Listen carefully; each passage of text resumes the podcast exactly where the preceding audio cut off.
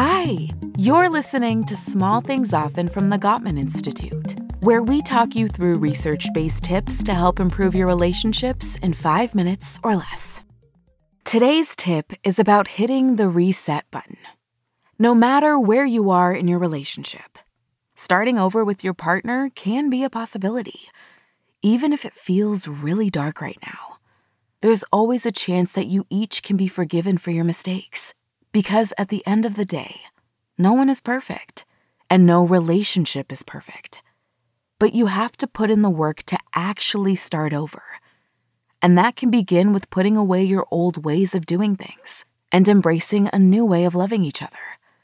Commit to better communication and learning more about your partner.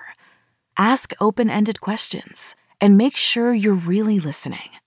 And make a plan to be intentional about your partnership. That could mean waking up a little earlier so you can have breakfast together instead of rushing out the door without so much as a kind word or a glance at each other in the morning. Or crawl into bed at night a little earlier than usual so you can unwind together and talk about your day. You can even think about hitting the reset button situationally. Let's say your day started off on the wrong foot because you got into an argument with your partner, and now it feels like your day's just going downhill. But here's the thing your whole day doesn't have to be ruined. After those tense moments with your partner, give yourself permission to ask for a do over.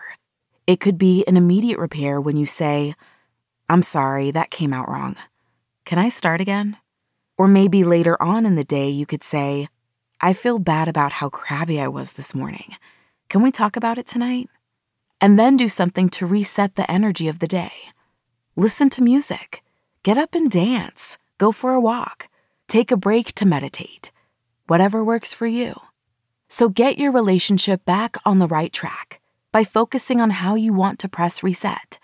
Think of how you want your new path to be different from the path you're currently on, and then go for it.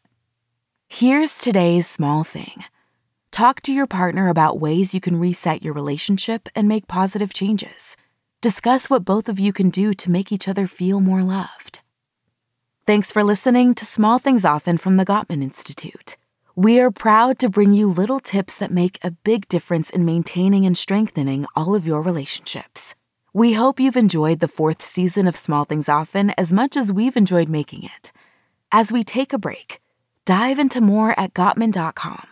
More than 40 years of research into relationships allows us to offer blog articles, books, videos, and everything you need to keep your partnership going strong sign up for our Love Notes newsletter to get the best of the Gottman Institute delivered right to your inbox.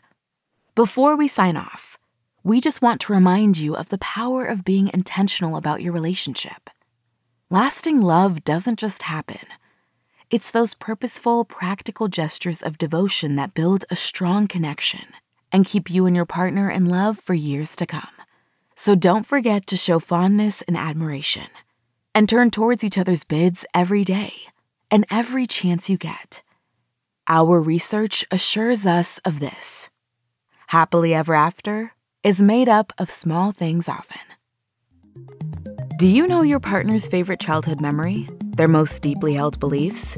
Their fears and most cherished dreams? If not, it's time to find out by taking the Gottman Institute's relationship quiz. Research shows that the most important component of a successful relationship is friendship.